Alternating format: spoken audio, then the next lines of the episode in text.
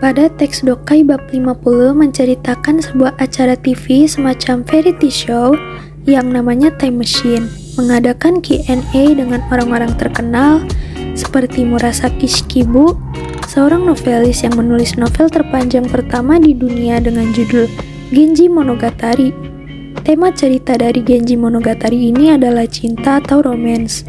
Menurut Shikibu, karena orang pada zaman dahulu sampai sekarang orang-orang masih sama pemikiran dan perasaannya tentang cinta.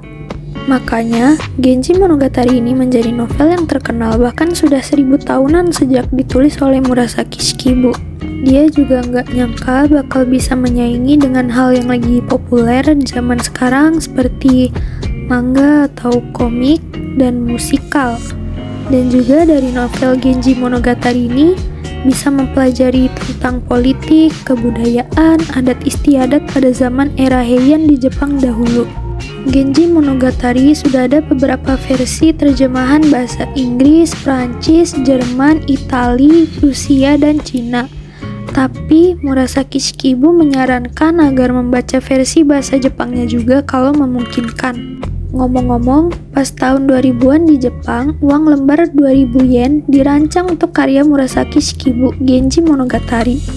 Murasaki Shikibu menikah di usia 20-an akhir dengan suaminya yang bernama Fujiwara Nobutaka dan dikaruniai seorang putri. Gak lama dari menikah, suaminya pindah kerja ke Kyushu, tapi sayangnya dua tahun kemudian suaminya meninggal karena mengidap penyakit. Di saat itulah, Shikibu menulis melanjutkan novelnya sambil bekerja mengajarkan puisi dengan istrinya si kaisar. Di lain kesempatan, Verity Show Time Machine akan mengundang bintang tamu seorang wanita karir yang ingin Murasaki Shikibu temuin juga. Ia adalah Mukai Chiaki, wanita Jepang pertama yang pernah pergi ke luar angkasa.